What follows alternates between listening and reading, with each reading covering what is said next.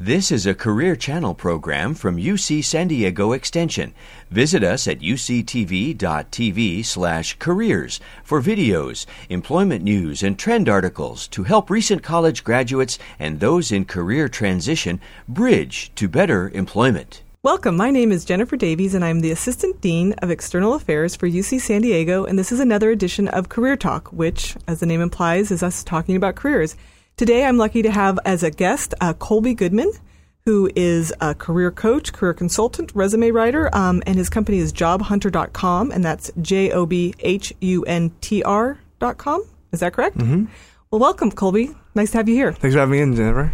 So I guess the first question is, how does one become a career coach? So what was your path? How did you get started? Sure. Well, it wasn't my intention initially.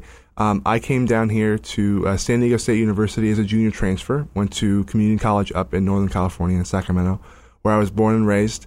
And shortly after arriving, realized that my lot at San Diego State wasn't to get a degree, but it was to get a job.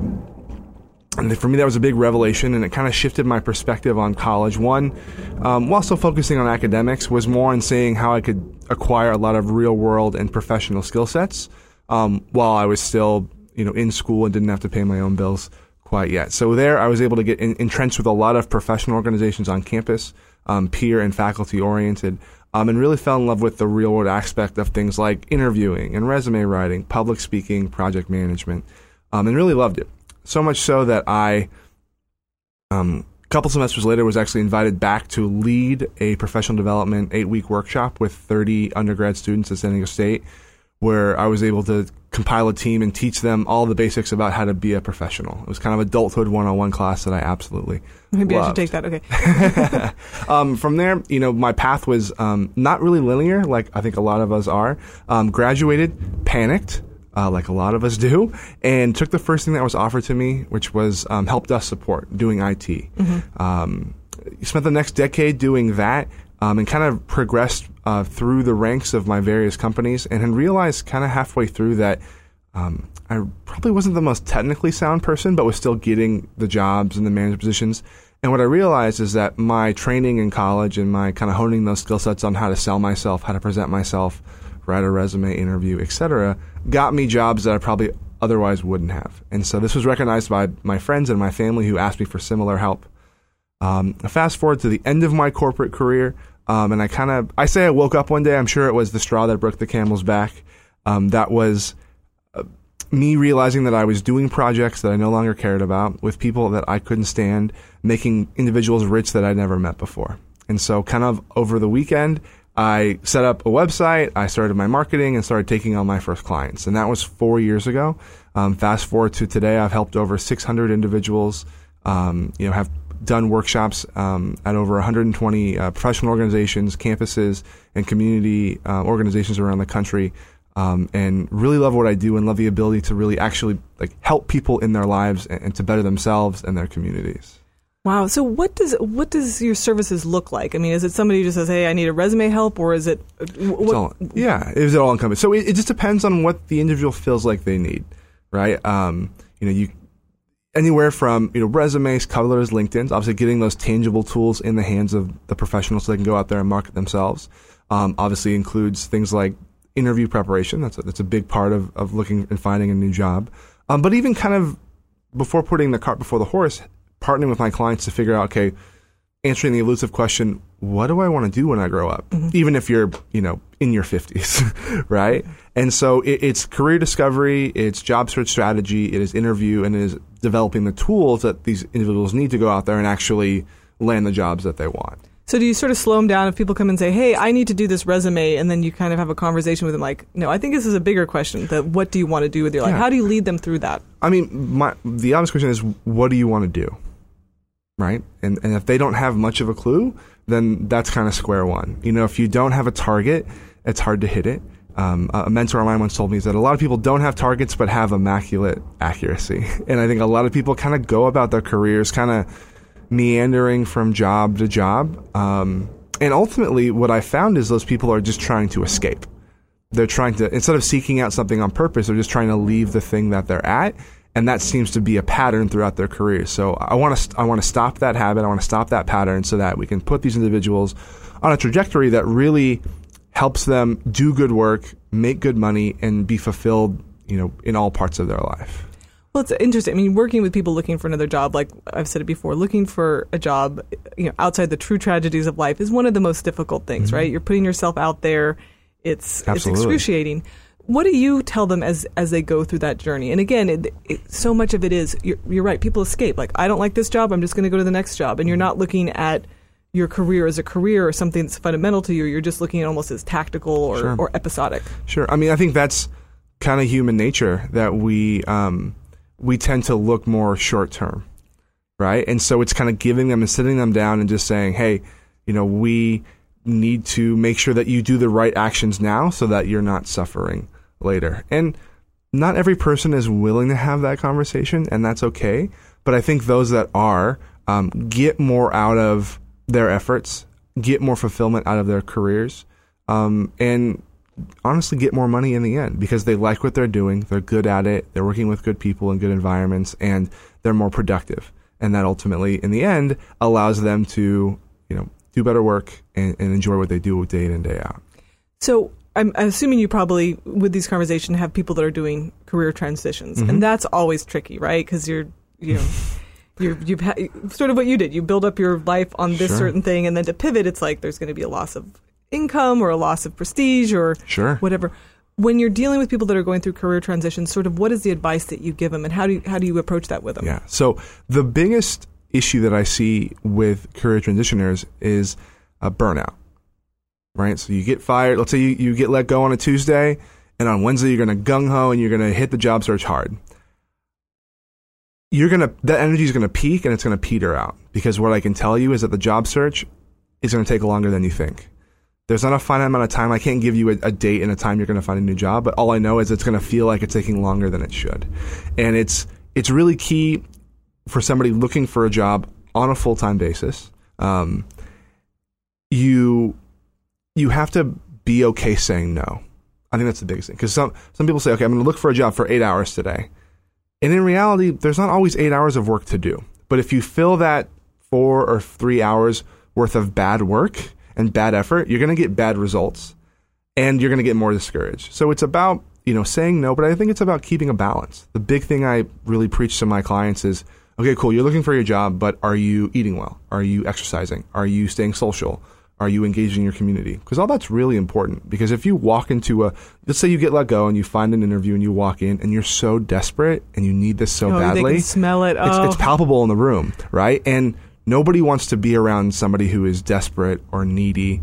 And you have to be confident. And it is, unfortunately, a transition that kind of is a vacuum of confidence, right? Like, it's hard to find it when it's not there. So it's about looking for that in other places in your life, so that when you are required to kind of be on and be professional, you're comfortable with yourself and you're confident in your abilities, because it shows up everywhere else in your life. Well, you said something like you can spend 8 hours or 4 hours doing work, but it's bad work. What are those bad works? Is that just trolling like Monster.com mm-hmm. and just applying randomly without doing the networking? Yeah, absolutely, right? So if you've refreshed Indeed for the 10th time that day, it's probably a time for you to shut down the laptop and just go outside. So that's one big thing. Another big thing is just kind of endlessly reading advice columns or blog articles. Or listening to podcasts. Yeah. So this is very useful, people. It's just, at some point I equate it to, going to McDonald's. Like, it feels good in the moment, but in reality, it's like empty calories. Same kind of thing. What kind of empty effort are you putting in? And really thinking, okay, what is the effort I'm putting in and what is the result I'm expecting out of it? And am I doing this because it's actually productive, or because it makes me feel good, or it makes me not feel guilty? Because I think that's a big thing too, right? When you're sitting at home and your savings is depleted and your family needs supported, when you're doing nothing, there's a lot of guilt there. But on the flip side, when there's nothing to do, I think trying to manifest something out of nothing, even if it's poor work, is worse than just letting it go and doing something else. So, I mean, if there is that guilt, like, obviously, we know. I'm going to finish the sentence, but networking. Everyone says networking is key. So, is in those times when there's downtime and you've refreshed Indeed, or Is that what you should be working toward? And, so, and how do you do that? Like, sure. I mean, I think a lot of people are very uncomfortable going like, oh, well, there's a person that's like, you know, too removed on LinkedIn. Should I really contact them? How do you kind of, sure. How do you tell people to start approaching the networking game? First, you have to tap the network you've already built. I think too many times, kind of like what you're saying there, is that people need to go network and they feel like, okay, I'm going to go find a whole bunch of new people to bring into the fold.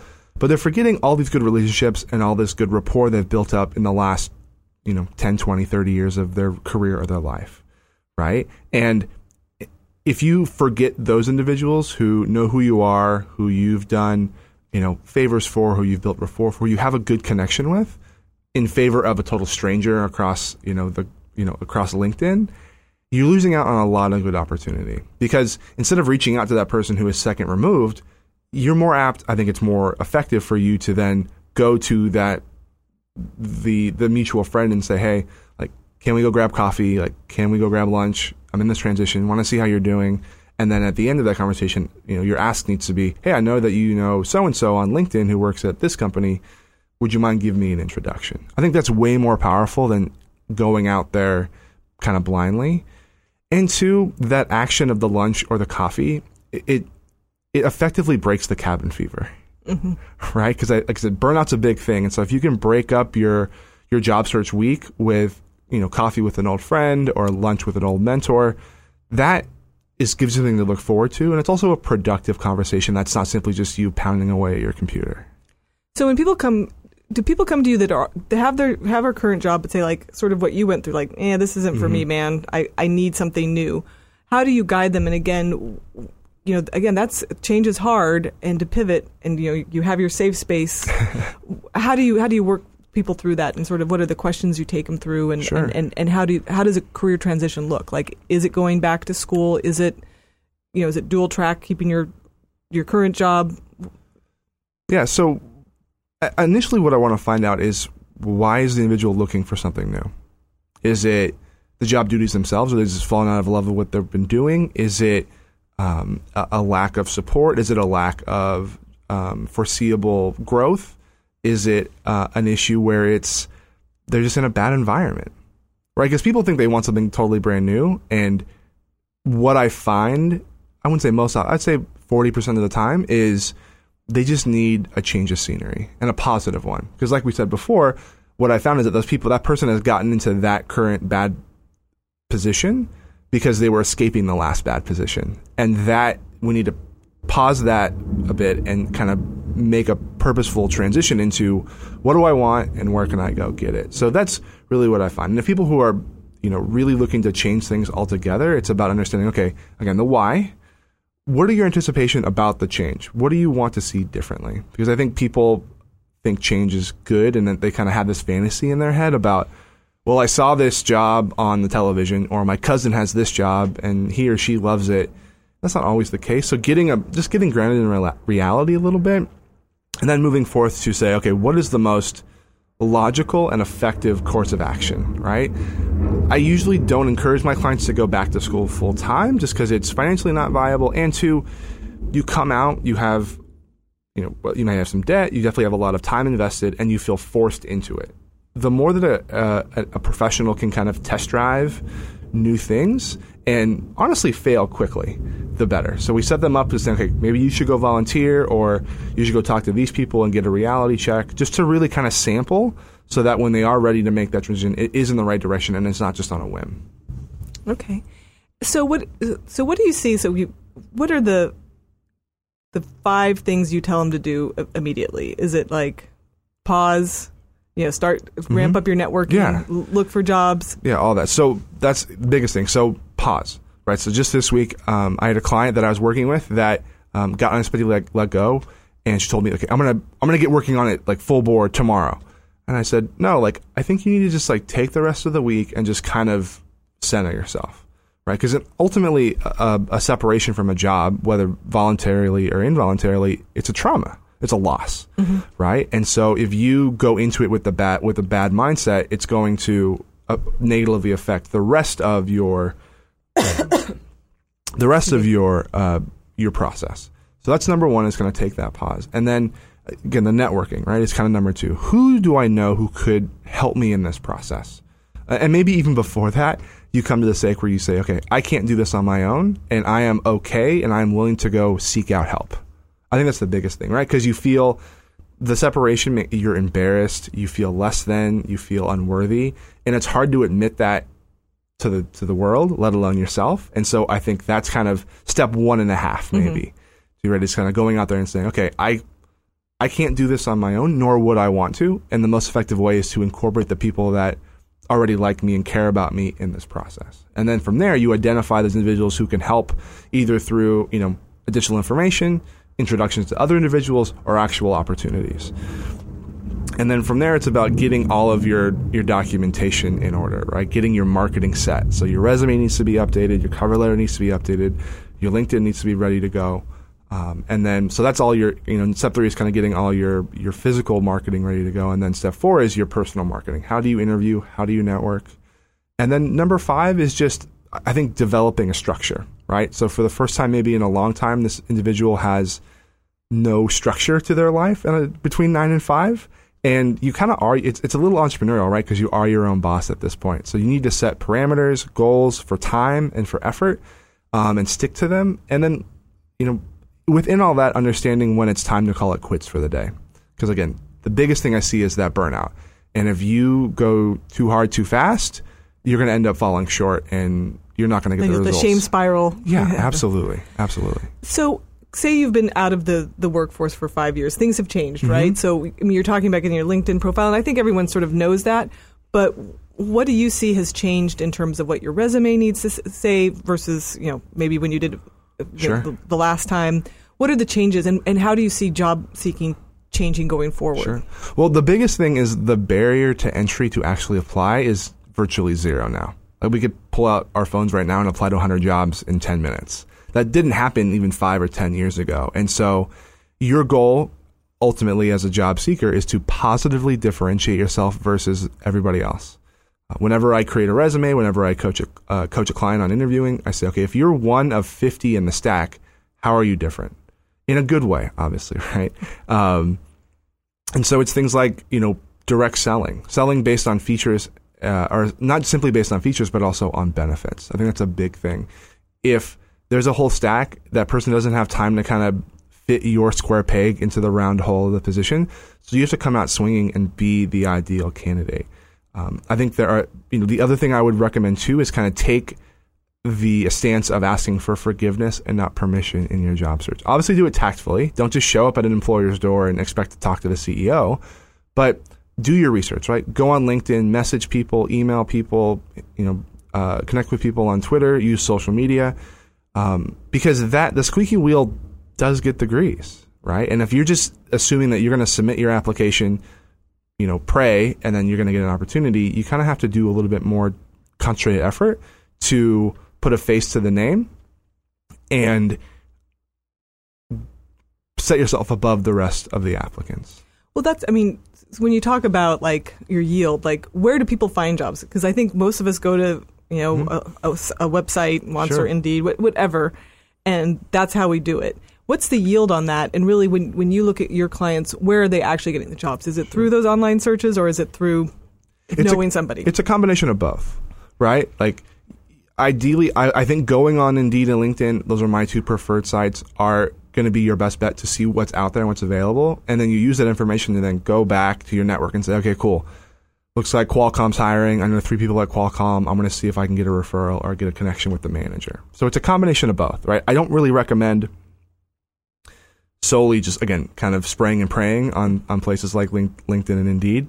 But I'd also don't think it's super fruitful for you to simply say, hey, network, I need a job. Let me know if you find something. Mm-hmm. You have to be a little bit more proactive so that you can get the most out of the opportunities that are there that just might not be presenting themselves directly on your computer screen. Okay, so if we've got one more minute here, what would be the biggest last tip that you can think of to a job seeker out there?